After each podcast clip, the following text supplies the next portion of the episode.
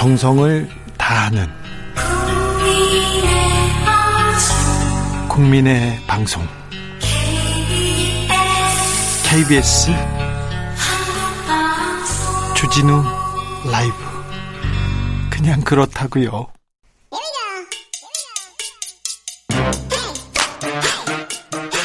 뉴스를 향한 진지한 고민 기자들의 수다.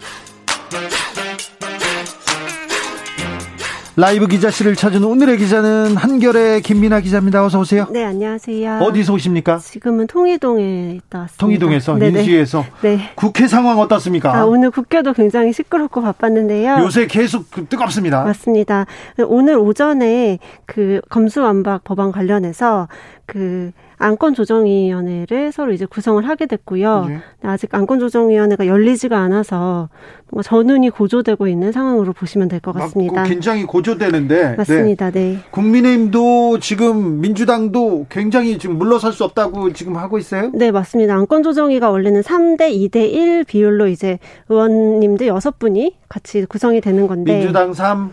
국민의힘 2, 2 그리고 무소속에서 한 명입니다. 네. 근데 이제 국민의힘에서는 우리가 3명을 추천을 하겠다라고 하면서 의원 3명의 이름을 제출하는 바람에 지금 구성이 어떻게 될지는 아직 결론이 안 난 상태입니다. 앞으로 어떻게 되는 거예요? 아, 그래도 일단 그 법사위원장이 지금 곽광원 의원으로 되어 있는데요. 네.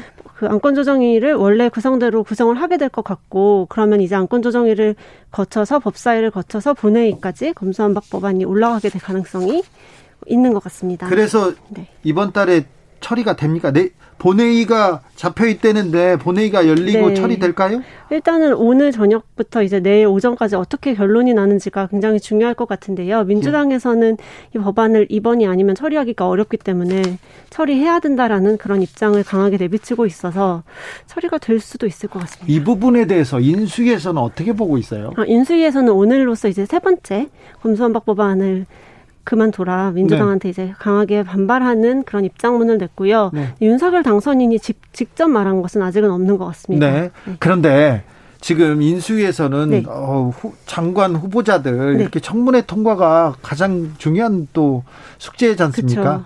그 부분은 어떻게 돼가고 있어요? 아, 지금 뭐 다 언론 보면 아시다시피 정호영 보건복지부 장관 후보자에 대한 그런 좀 의혹이 굉장히 많이 고구마 줄기처럼 계속 나오고 있는데요. 그럼 정호영 후보자는 어떻게 될까요? 아, 일단은 오늘까지도 인수위 입장은 네. 어, 일단 인 사청문회를 거쳐서 네. 그 뒤에 임명을 할지 안 할지는 당선인이 결정할 것이다. 그러니까 인사청문회까지는 같이 가보자라고 계속 주장을 하고 있는 상황입니다. 네. 네. 지방선거 지금 계속되고 있는데 윤심이 계속 작동합니까? 네, 오늘 이제 경선 결과 중에 일부가 오늘 처음 발표가 됐는데요. 그 충남 지역, 그러니까 네. 충청 충청의 아들이라는 얘기를 윤석열 당선인이 굉장히 여러 차례 했었는데 이 충청 지역에 윤심이 있음을 확실히 확실하게 보여주는 그런 결과가 나왔습니다. 김태흠 그리고 김영환. 네 맞습니다. 사실 김영환 의원 같은 경우에는 경기지사 출마를 했었고 예. 출마 선언을 거의 했었고 그리고 나서 이제 이번 경선이 돌입하기 거의 2, 3주 전에 네. 아니다 충청으로 가겠다 해서 충청으로 온 거거든요. 갔어요. 맞습니다. 네. 그 과정에서 어 뭔가 윤 당선인이 뒤에서 이렇게 좀 조정을 한 거 아니냐 이런 의혹도 있었거든요. 그런데 국민의힘의 후보가 됐어요? 그렇습니다. 근데 이제 그 며칠 몇 주 만에 이렇게 충청을 어떻게 이분은 하셨는지. 국민의힘 사람도 아닙니다. 맞습니다. 그리고 국민의 당에 있었고 다른 당에 있었는데 네 맞습니다. 최근에 선거에 많이 나왔어요. 근데 계속 번번이 굉장히 미, 그 지지를 얻지 못했는데. 네, 그렇죠. 미래통합당으로 이제 합당을 할 때 들어와가지고 윤석열 후보가 정치에 입문할 때부터 이제 윤석열 후보를 지지하는 발언을 뭐 SNS나 공개 발언으로 굉장히 여러 차례 했었고요. 네. 그리고 선대본부에서도 역할을 해왔는데 이렇게 갑자기 충청으로 옮겨서 충남 충북지사 선거에 출마를 했는데 당, 경, 당내 경선에서 이겨서 네, 충북도지사의 국민의힘 후보가 됐습니다. 그러니까 이분은 정치적 존재감이 별로 없었는데 네. 어, 이재명 음, 성남시장을 성남시장을 그리고 그 경기지사를 공격할 때 여배우하고 옆에서 네. 공격할 때 말고는 정치적 이렇게 중량감이 떨어졌던 분인데 갑자기 지금 충북 지사 후보가 됐어요. 맞습니다. 경기 지역에서 주로 활동을 하셨기 때문에 뭔가 그 효과를 통해서 경기지사를 하려고 하다가 이제 김은혜 의원, 뭐 유승민 전 의원 등이 출마를 하니까 옮긴 거고요. 네. 그래서 이번에 이제 노영민 전 대통령 비서실장이랑 붙게 되었습니다. 네, 그러게요. 네, 두 분이 뭐 고등학교도 동문이고 대학교도 동문이라고 하더라고요. 예. 어, 네, 청, 관심. 청주고 연세대. 네네. 여기 충북은 또 청주고가 셉니다. 그런 것 같습니다. 네. 네. 다른 동네는요? 그리고 이제 대전이랑 세종도 이장우 전 의원, 최민호 전 총리 비서실장이 공천장을 받게 됐고요. 또 대구 같은 경우에 관심이 굉장히 많았었는데 오늘부터 여론조사 경선 시작해요. 네 시작해서 3파전입니까? 어, 네네 그렇습니다. 그러면 네네. 그러면 홍준표 의원이 좀 유리한 거 아닙니까? 현재 여론조사만 봤을 때는 홍준표 의원이 굉장히 앞서가고 있고 2, 3위가 이제 김재원 의원, 유영 김재원 전 의원, 유영아 실장 이렇게 돼 있습니다. 그런데 이거 가산점 뭐 마이너스 이런 게 좀 있으니 또 그건 변수가 될 네, 거예요. 그것도 또 내일 이제 경기 경선 경기도 지사 후보 경선 결과도 내일 나오는데 거기도 이제 현역 의원의 마이너스 감점이 어떻게 역영향을 줄지가 다 조금 되게 관건이 된 것 같습니다. 현역 의원은 마이너스입니까? 5% 포인트를 받게 됩니다. 네. 대통령실 인선이 조만간 발표된다고요? 네, 맞습니다. 오늘 이제 장재원 비서실장이 대체적으로 그 2실, 대통령실을 2실 그리고 5 수석 자리로 이렇게 만들겠다라는 취지의 발언을 했는데요. 네. 지금 현재는 3실 8수석 자리로 되어 있거든요. 네. 그걸 조금 축소하면서 대통령실을 슬림하게 가져가겠다는 윤석열 당선인 그런 기조를 살리겠다 이렇게 발표를 했습니다. 네. 좀 줄어드는군요. 네, 그렇습니다. 네. 사실 누가 오는지가 더 관건이 될 것 같은데요. 이 자리를 줄여도 뭐 자리에 포함되지 않는 분들이 영향력을 뭐 행사하실 수는 있으니까요. 예. 근데 뭐 지금까지 나온 인물들은 사실 특별하게 새로운 인물들은 없는 것 같고 아무튼 이름이 불려봐야 알 건데 네. 네 청와대를 어떻게 꾸릴 건지 아, 귀추가 주목됩니다. 인수위는 요새 뭐 다른 뉴스, 다른 뭐 분위기가 어떻습니까? 아, 일단은 지금 인수위는 인선 아니면 정책 두 가지로 이제 구성이 되잖아요. 하는 네. 일들이요. 근데 정책 같은 경우에는 그 당선인이 취임식 이후에 발표하겠다라고 미뤄둔 게 상당히 많습니다. 그래서 그 기자들 입장에서는 뭔가 이 정부, 새 정부가 어떤 그림을 가지고 취임을 하는지에 대해서는 파악하기가 조금 어렵다 이런 이야기들이 많이 나오고 있습니다. 최근에는 아무튼 당선인은 인수위에 잘 안 와요. 당선인은 지금은 또 지방 행보를 하고 있기 때문에 오늘 안 왔습니다. 인수위에 인수위하고 어, 당선인 비서실하고 약간 좀 간극이 있는 거 아니냐 이런 아, 얘기도 합니다. 아, 그러니까 안철수 위원장을 중심으로 한 그 파트와 당선인 실은 네. 굉장히 또 소통이 그렇게 활발하게 되는 것 같지는 않고요. 그거는 네. 뭐그 안철수 위원장이 인성 관련해서 보고를 뒤늦게 받았다라고 본인이 얘기했잖아요. 밝힌 것만 네. 봐도 알 수 있는 그런 상황인 것 같고 사람 그리고 자리는 그 당선인 비서실에서 하는 거고. 네, 맞습니다. 정책 관련해서는 이제 안철수 위원장이 주무를 맡고 있는데 그것 또한 이제 사실 안철수 위원장이 대선에 직접 출마했을 때 내놨던 공약이랑은 조금 다른 결로 윤석열 스타일로 많이 가고 있다라고 해석이 되는 것 같습니다. 알겠습니다. 네. 기자들의 수다 한결의 김민아 기자였습니다. 감사합니다. 네, 감사합니다.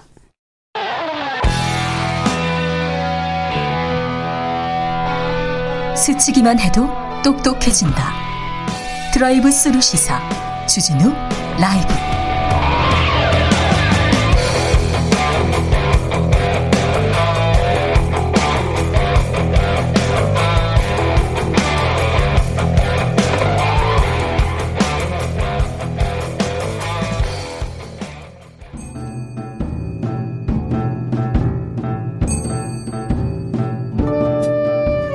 태초에 철학이 있었다.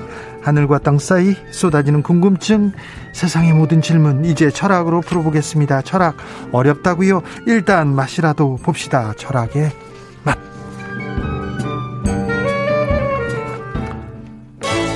정치 철학자 김만곤 박사 어서 오세요. 예, 안녕하십니까. 오늘은 특별한 손님 모셨습니다. 조영근 소셜랩 접경지대 소장 어서 오세요. 예, 반갑습니다. 네. 잘 계셨죠? 예. 네. 오늘은 공정에 대해서 이야기 좀 해주세요. 아, 윤석열 정부 내가 후보자 이름이 계속 불리는데, 음, 검증의 잣대, 공정의 잣대, 어, 지난번과 좀 어떻게 좀 고, 비슷한 어, 잣대를 맞춰야 되나 이런 얘기 나옵니다. 어떻게 보고 계십니까 이 뉴스를? 뭐 이렇게 그, 그, 이게 제가 뭐 웃을 수밖에 없는데요. 네. 뭐 생각해 보면 저희 그 지금 당선자가 네. 지금 사실은 당선이 될 수 있었던 원동력이 사실은 조국 사태였고 네. 그때부터 시작된 뭐 그 내로남불하지 않겠다라는 음. 어떤 그런 음. 어그 기치였고 그런 것들이 지금 저는 윤석열 당선자가 가지고 있는 어떤 자, 정치적 자산이라고 생각하는데 지금 인사는 그리고 인사가 돌아가는 상황은 자기가 가진 모든 정치적 자산을 부정하는 상황인 것 같다라는 생각이 듭니다. 그때는 맞고 지금은 예, 틀리다. 예. 조영근 소장님. 아, 예, 우리 그 지금 윤 당선자께서 대선 후보 출마하실 때 선언을 할 때 이렇게 네. 찾아보니까 어, 시대와 세대를 관통하는 공정의 가치를 잃고 다시 세우겠습니다. 공정을 다시 아, 세우겠습니다. 예, 우리 이거 이때 부사 따옴표 중요하죠. 깊이 잃고. 예. 그뭐 제가 어, 뭐 잘은 모르겠지만 적어도 지금까지 드러나 있는 의혹들, 음. 예, 의혹들만 보면 어 뭐 전혀 관심이 없으셨던 것 같아요. 인사에 예. 대해서.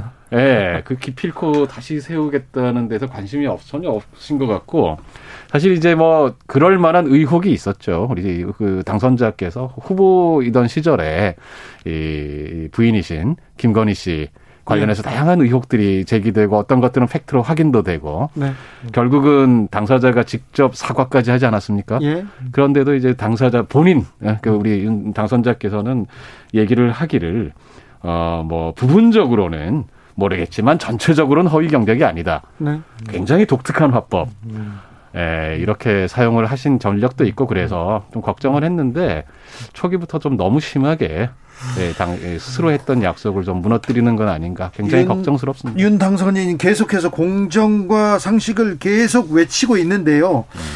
윤, 윤 당선인이 이렇게 지적하듯이 문재인 정부의 공정과 상식이 문제가 컸습니까?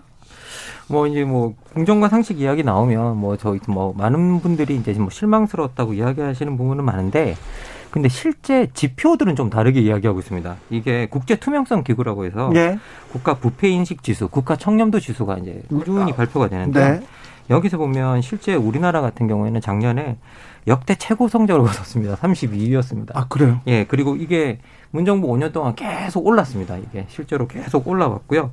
그리고 문정부 들어와서 우리나라가 처음으로 이 부패 그 인식 지수에서 60점을 넘었습니다. 이게 원래 100점 만점인데요. 계속 60점 아래였거든요. 네. 근데 처음으로 60점을 넘어서 어 지표가 말하는 거를 보면 이게 뭐라고 해야 될까요? 그 좀 상황은 계속 나아져 나아져 왔다라고 이제 그렇게 이야기를 하고 있고 지표는 나아졌는데 네. 근데 언론에서 네. 그리고 또 정치권에서 계속해서 공정과 상식이 무너졌다. 음, 음. 내노란불이다 음. 이렇게 얘기하잖아요. 음. 예, 뭐 그거 그 부분 같은 경우에는 사실은 언론 여론전도 있는 것 같고요. 그리고 실제 이제 이렇게 투명성 지수 같은 것들이 개선되는 것들에 대해서 언론 보도가 활발했던 것 같지는 않습니다. 네. 예, 이런 것들은 또 이런 것들이 개선되는 지표가 나왔을 때 그걸 뭐 확실히 잘 알려준 것 같지는 않다라는 생각이 듭니다. 조영근 소장님.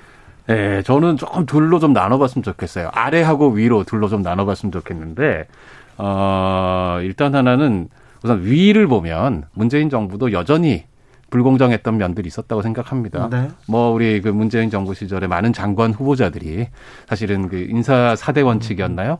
이런 사람들은 배제하겠다라고 약속을. 했지만 원칙을 너무 엄격하게 세워놨어요. 네, 그 나중에 보면 예를 들면 위장 전입은 네. 그냥 보통 사람들의 필수 덕목인가봐. 이거 네. 이 정도 하려면 막 네. 이런 말이 나올 정도로. 아, 이게 위장 전입 이걸 따지는 게 그게 중, 그렇게 중요한 잣대인가 이런 생각도 좀 들었어요. 네. 그래서 그런 것들도 그랬고, 그다음 또 하나는 예를 들면 좀 더 또 다른 문제지만 박근혜 대통령 전 대통령 사면이라든지 아니면은 이재용 삼성전자 부회장에 네. 대한 가석방 이라든지 네. 힘센 사람들, 뭔가 정치적으로 이득이 있을 법한 사람들에게는 다른 종류의 법의 잣대를 적용하는 것 같다. 음. 그거, 그거 지적해야 됩니다. 예. 그건 예, 이런 것들이. 있어서 보통 사람들의 감각에서 봤을 때, 음. 야, 이 정부도 과연 공정한 정부지? 음. 정부인가? 하는 이런 물론 조금 전에 말씀하셨던 계속 얘기 나오는 조국 전 법무부 장관 뭐 사태도 있었지만 이런 것들이 다 보이다 보면 여기도 역시 힘센 사람들 편 아닌가 이런 생각이 들게 하는 측면이 하나 있는데 네. 다른 한 측면 좀 더 아래도 좀 보고 싶거든요. 예. 그게 뭐냐면 우리가 이번 보통 사람들도 상당히 그 이거 공정하지 않은 거 아니야 문제 있다라고 생각했던 것 중에 하나가 이를테면 비정규직의 정규직화 이런 거였잖아요. 예. 거기 특히 청년들이 아니 나 열심히 공부하고 있는데 말이야. 음. 공부 안 하고 그냥 공채 시험 없이 들어온 음, 음. 비정규직들을 정규직화하는 거 이거 불공정이다. 음. 이런 한 축의 또 하나의 그 분노가 있었습니다. 사실은. 음. 근데 사실 이것은 어 저는 그렇게 생각합니다. 방향 자체는 올바랐던 것이다. 비정규직의 네. 정규직화 같은 일을 같은 일을 네. 하는 사람들에게 너무 심하게 저희 차별을 했잖아요. 네. 네. 그런 점에서 저는 그 단지 시험 통과역으로 사람 차별하는 건 옳지 못했다. 다만 그걸 추진하는 과정상에서 예를 들면 일관성이 부족했다든지 음. 예, 전부 다 한다는 게 어떤 부분들 먼저 하고 또 아니 약간의 편법 뭐 무기계약 직화라든지 네. 이런 방식의 편법들이 동원되면서 비판받을 소지가 있었던 건 맞았는데 네. 그거는 우리 사회가 음. 좀더 평등하고 고른 사회를 만드는 과정에서 기본적으로 옳은 방향이었다. 그래서 저는 음. 좀두 가지 좀 나눠서 위하고 아래하고 좀 나눠서 볼 필요가 있지 않나. YJK님께서 능력의 기준이 고무줄 잣대였다. 음. 할당 없이 맞습니다. 능력으로 인선했다고 하는데 능력의 기준은 뭡니까? 박사님, 할당제는 어떻게 해야 됩니까? 뭐 저 같은 경우에는 저는 할당제는 있어야 된다고 저는 저 개인적으로는 그렇게 생각합니다. 이제 많은 분들이 다 다를 거라고 생각하는데요. 많은 분들이 공정에 대해서 뭐라고 이야기 뭐, 뭐 공정이 뭐냐라고 묻는다면 저는 그냥 같은 사안이고 관련자가 같은 형편이라면 누구에게나 동등한 기준으로 대한다. 네. 이건데 문제는 뭐냐면 관련자가 같은 형편이 아닌 경우가 되게 많죠.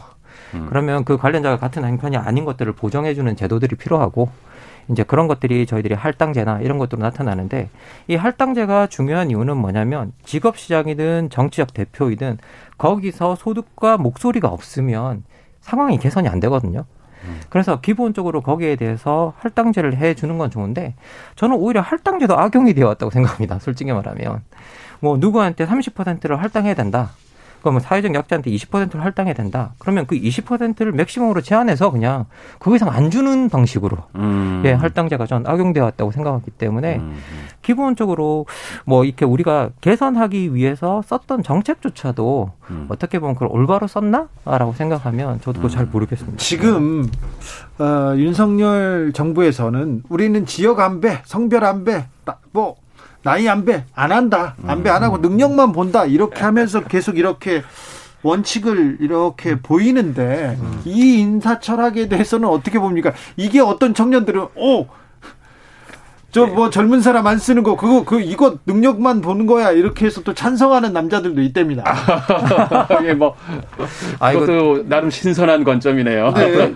저도 저도 네. 빨리 나이가 들어야겠습니다. 아. 빨리 나이가 들면 네. 현명해 지나보죠 능력 있고. 이를 관통하는 철학은 뭘까요? 예를 들면 이제 그 우리가 한국 사회에서 그 우리가 생각해 볼 수 있는 여러 다양한 우리보다 먼저 앞서간 선진 사회들이 있잖아요. 예. 예 어떤 면에서 우리가 배워야 되고 뭐 어떤 것은 본받지 말아야 되고 다양한 다양한 그런 음, 선진사회 모델들이 있는데 이게 선진사회 모델들에서 공통적으로 나타나고 있는 것들 중에 하나는 우리 사회의 어떤 뭐 중요한 자리라든지 리더십이라든지 이런 것들이 다양할수록 우리에게 도움이 된다라는 음, 거죠. 맞아요. 네.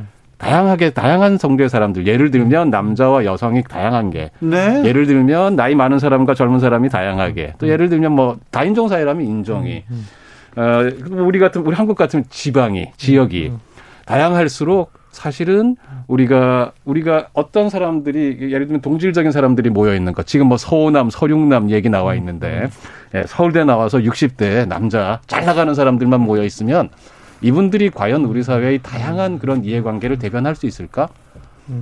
음. 그런 그렇죠. 생각을 해봐야죠. 그렇죠. 예. 예. 기본적으로 뭐 그 부분은 명확하고요. 그리고 전 세계적인 추세를 우리가 들여다보면 음. 전 세계적인 추세는 리더십이 계속 젊어지고 있습니다. 음. 나이가 연령대가 떨어지고 있고요. 그리고 여러분도 아시겠지만 수많은 국가의 지금 리더들이 심지어 30대, 뭐 40대, 뭐 총리도 30대 총리도 많고요. 그리고 40대 총리들도 뭐 상당 뭐 대통령도 있고 뭐 그래서 기본적으로는 리더십이 계속 젊어지는 추세고 그리고 단 그래서 우리도 뭐 젊어져야 된다가 아니라 어떤 뭐 세대로 본다면 다양한 세대들이 정치 내에서 분포되어 있어야 되고 그리고 뭐 우리가 그 의회에도 그렇게 분포되어 있어야 되고 그리고 사회에서도 다양한 세대들이 다양한 위치에 그렇게 분포되어 있어야지 사회 뭐 사회가 돌아가는 거지. 예, 조윤건 소장님께서 지적하신 그 다양성의 문제가 사실은 사회를 좀 더 효율적으로 돌리는 거다라는 것도 또 사실은 많은 수많은 연구들이 그렇게 이야기하고 있습니다. 단지 다양성만 살려주는 게 아니다. 뭐 역, 예. 그, 생물학자들이나 음. 우리 진화 생물학 연구하는 사람들 그다음에 또 다양한 역사 연구자들 역, 보여주면 너무 동질적인 사회는 사실은 필연적으로 활력을 잃고 퇴보하게 음. 마련이죠. 네. 네. 김태우님께서 단지 시험이라는 말은 정말 말도 안 되는 소리입니다. 시험 붙으려고 청년들 얼마나 울고 불고 괴롭고 고통받아서 합격하는 건데 아, 사람 차별하면 안 되지만 노력의 대가는 차별하는 게 맞, 맞는 거죠. 이런 의견도 주셨습니다. 그 의견이 너무 옳으신, 옳은데도 이제 한마디만 드린다면 사람이 노력을 기울일 수 있는 게 시험만은 아니라는 거죠. 네. 그리고 평가할 네. 수 있는 기준이 네. 또 시험만은 네. 아닙니다. 공직자는 어떻게 살아야 됩니까? 공직자는 어떤 도덕의 기준이 있어야 됩니까? 이번에 지금 장관 후보자들 이렇게 보니까 아무튼 돈을 버는 능력은 굉장히 탁월한 것 같고요. 좀 보통 사람들하고 좀 다른 것 같아요. 어떻게 생각해야 됩니까, 이거?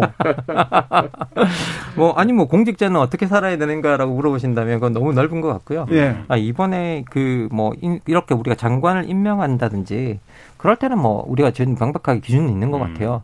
첫 번째는 뭐 어떻게든 해당 분야의 업무를 감당할 수 있는 능력이 진짜 그거는 뭐 1번이어야 하고요. 네, 네. 예, 그리고 두 번째가 이제 그렇게 감당할 수 있지만 거기서 국민이 받아들일 수 있는 정도의 어느 정도의 도덕성이 보장이 돼야 되는데 그 이유는 뭐냐면 지금 우리가 할당하는 자리가 상당히 권력 자리잖아요. 권력 아, 위치. 네. 그럼 이건 남용하면 오용하면 위험해지는 자리이기 때문에 그것을 남용한 남, 용과 오용을 방지하기 위해서 그것을 하지 않을 만한 정도의 도덕성을 갖췄는가 안 갖췄는가는 명확하게 우리가 또 검증을 해야 음. 되거든요. 어찌 보면 예. 매우 중요한 예. 가장 중요한 대목이긴 예. 합니다. 네. 그래서 이제 우리가 항상 미래 행위 가능성을 갖다가 과거로부터 추적해서 볼 수밖에 없습니다. 음. 음. 그래서 이제 우리가 그 과거를 우리가 보는 건데 음. 이제 그걸 보는 범위를 어디까지 볼 건가가 상당히 중요한 것 같아요. 음. 음. 아까도 저희가 말했지만 이제 어, 뭐, 뭐, 위장 전입이 처음에는 진짜 큰 문제였잖아요. 음. 근데 이제는 뭐 너무 다 하니까.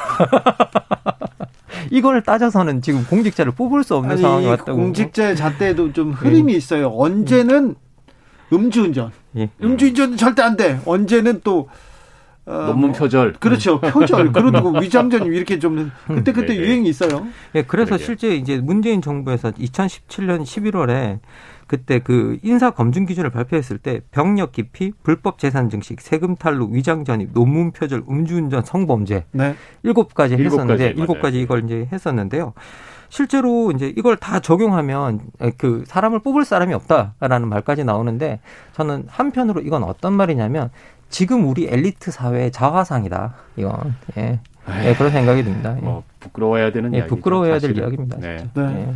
그 저는 제가 이제 우리 철학을 전공하신 김만권 선생님 앞에서 예, 주름을 약간 잡아보자면 주름 잡는 거 좋아합니다. 이런 좋아요. 그 아담 스미스라는 사람이 있지 않습니까? 네. 이 사람 이제 경제학의 아버지라고 알려져 있지만 다른 한편으로 도덕 철학자이기도 했지 네, 않습니까? 실제로는 경제학 강의를 학교에서 해본 적이 없는 그렇죠. 거예요. 사실은 스스로는 도덕 철학자라고 생각을 했고 그 다음에 나중에 묘비명에 나, 나 묘비에 예, 국부론의 저자라고 적지 말고 네. 어, 도덕 감정 그, 예, 그 도덕 감정론의 저자라고 적으라 그렇게 그렇게 실제로 적혀 있다고 합니다. 네. 그러니까 이분이 이제 우리가 흔히 널리 알려져 있기로는 시장 경제라는 게 다 이기심 때문에 예? 누구 이타심 때문에 돌아가는 게 아니고 이기심 때문에 그런 거고 맡겨둬라. 예. 이기심에 맡겨둬라 보이지 않는 손. 이걸로만 저희가 알려져 있잖아요. 그 당사자인 본인은 그보다는 도덕감정론의 저자고 도덕감정론은 사실은 우리가 서로 간에 연민하고 공감을 느낀다는 게 제일 더 중요한 건데 거기서 이분이 굉장히 강조했던 것 중에 하나가 보통 사람은 이기적일 수 있는데 특히 공직자 엘리트들은 공덕심이 최우선이다. 음. 공덕심이 최우선이다. 그래야죠.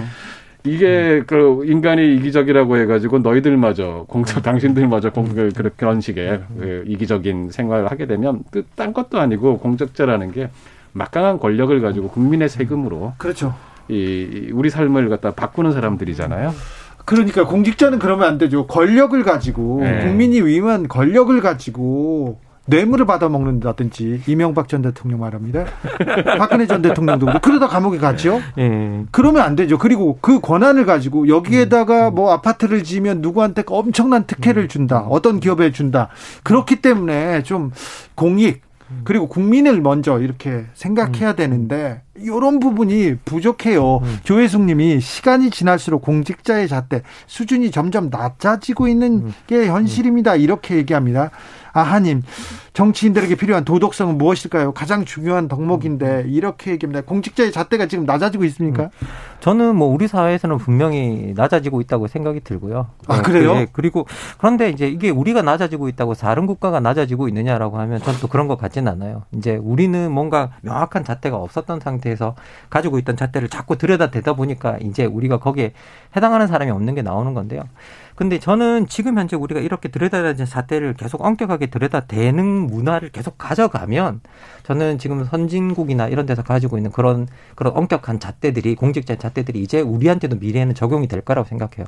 왜냐하면 공직을 맡고 싶은 사람이라면 자기 자신을 그렇게 관리해 나갈 거다라는 음. 저는 생각이 좀 들고요. 실제로 우리가 뭐 미국 같은 경우도 들여다보면 사실 이게 우리가 공직자 검증하는 청문회 제도가 제일 발달돼 있는 게 대통령제거든요. 왜냐하면 다 장관을 대통령들이 임명, 아, 그 임명하니까. 그럼 여기 들여다보면 여기서 이제 정말 여러분 다 아시겠지만 뭐 FBI 뭐 국세청 그다음에 백악관 인사국 뭐 이렇게 해서 여러 군데서 검증을 해서 전부 다 각 기관이 전부 다, 다 따로 독자적으로 대통령한테 보고를 합니다. 보고서를. 예, 보고서를 그렇게 올립니다. 그러면 같이 안 올려요. 중간에 뭐 이렇게 뭐 우리처럼 음. 청와대에서 민정수석실 이렇게 뭐 정보 모으고 그러지 않아요. 음. 다 바로바로 보고를 해서 각 기관이 정말 경쟁적으로 보, 보고를 하거든요. 그래서 음. 거기서 통과되는 인선이 통과되는 사람들이 청문회에 나올 수 있어요. 음. 그 기준을 통과해야. 네, 그런데 굉장히 우리 엄격하다고 알려져 있죠. 그렇죠. 예. 네. 그런데 우리는 이제 청문회 들어가기 전에 이렇게 다 말썽이 되는 건 뭐냐라고 하면 음.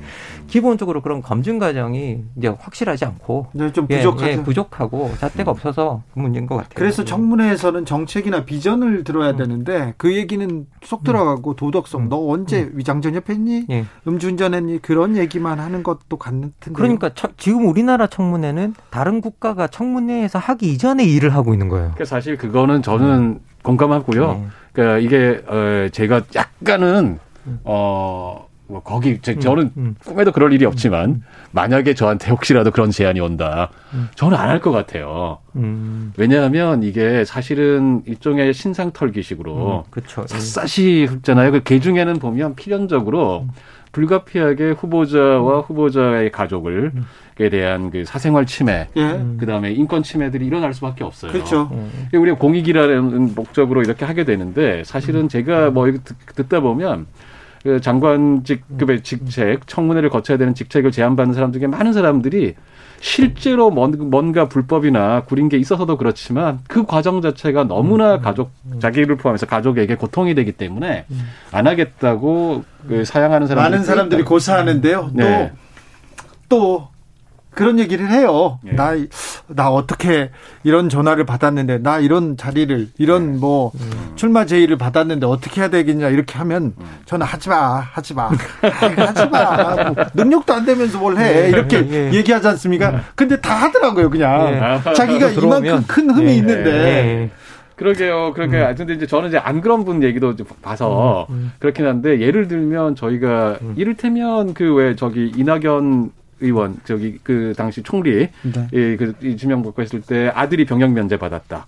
그 이제 하려고 할 수 없이 사실은 아들이 뇌종양 수술 전적이 있었다는 걸 공개를 해야 됐고 이런 또, 또 사실은 이거는 청문회 거친 공직자는 아니지만 작년 말에 음. 민주당 그 음. 선대위원장으로 영입됐던 젊은 분이 있었잖아요 여성분이 거기 사생활에 대해서 뭐 아들이 뭐가 있다 막 해가지고는 굉장히 공격이 있었지 않습니까? 네. 결국은 굉장히 개인의 불행했던 과거를 음.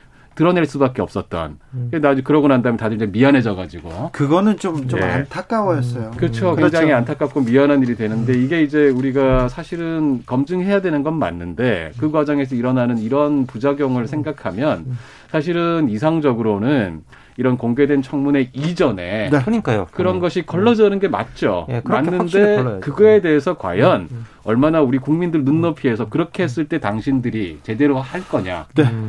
라는 신뢰를 얻지 못하고 있다는 게 근본적인 알겠습니다. 오사공원님이 조영근 소장님 목소리 좋아요 이렇게 얘기합니다. 지금 목소리만 좋답니다. 아직까지. 예. 네. 사이육사님께서 장관 후보 공모제 실시해야 됩니다. 아, 이 의견은 어떻게 보세요? 장관 후보 뭐 공모제는 나쁘지는 않은 것 같은데요. 네. 근데 이제 그 대통령 제 국가에서는 대통령이 뭔가를 하고 싶을 때 자기와 뜻을 같이 하는 내각을 꾸릴 수 있는 권한이 필요하기 때문에 네. 예.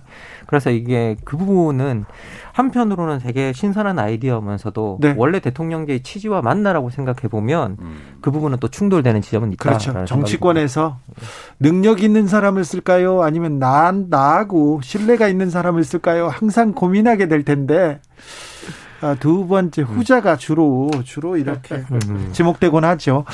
0013님 지명 연락을 받았을 때 본인이 자신의 행위를 돌아보고 양심에 걸리는 게 있으면 고사하고 등판하지 말아야 합니다. 그런데 양심에 걸려들어 걸려도 막 하더라고요. 일단 대구 보면 다 끝난다 뭐 아니 지금 저질은 네. 이거 뭐 어떻게 할 거야 이렇게 네. 물어봐도 네. 하더라고요. 아니 뭐 그리고 이제 공직자들이 이번처럼 뭐 이렇게 장관들이 뭐열명 명씩 이렇게 지명되면 그 중에 누구 하나가 이제 크게 걸리면 나머지는 그냥 건너서, 건너서 가버리니까 네, 네. 자기가 그 케이스에 걸리기 바라고도 나올 수 있죠. 지금 장관 후보자들이 막 웃고 있어요. 민주당에서 지금 공천에서 잡음 나오고 아. 어, 검찰 개혁 얘기를 하니까 자기네들 뉴스가 다 사라졌다고 후보자들이 지금 해피해한답니다. 공정 사회로 가려면 어떻게 할까요? 공직자들은 어떻게 해야 될까요? 결정적인 한마디로 정리해 주십시오. 아, 그냥 저는 이렇게 말씀드리고 싶습니다. 이게 이해 충돌이 있는 일은 하지 마라. 아, 네. 그렇죠. 그만해야 되는데. 네. 네. 자, 조영근 소장님. 아니, 제가 준비한 이야기. 아, 진짜. 그래요? 예. 뭐, 뭐, 예. 저는 그러면 약간 그 말, 그 말씀 보완하겠습니다. 네. 작년에 아마 4월이었나요? 이해충돌 방지법이 통과가 됐죠. 네. 사실 그 이전까지는 그런 문제 있어도 사실 대충 잘 넘어가고 그랬는데. 지금까지는 그랬어요. 예. 이제는 법도 생겼고 그랬으면 정말 공직에 있는 분들, 공직에 뜻이 있는 분들은 그런 짓 하면 안 됩니다. 네. 네. 그러면 안 됩니다. 네. 김만곤 박사님, 조영근 소장님 오늘 감사합니다. 네, 고맙습니다. 감사합니다. 목소리 좋았답니다. 네, 내용도 좋았습니다. 감사합니다. 네. 주진우 라이브 여기서 인사드리겠습니다. 오늘 돌발 퀴즈의 정답은 ILO였습니다. ILO. 저는 내일 오후 5시 5분에 돌아올게요.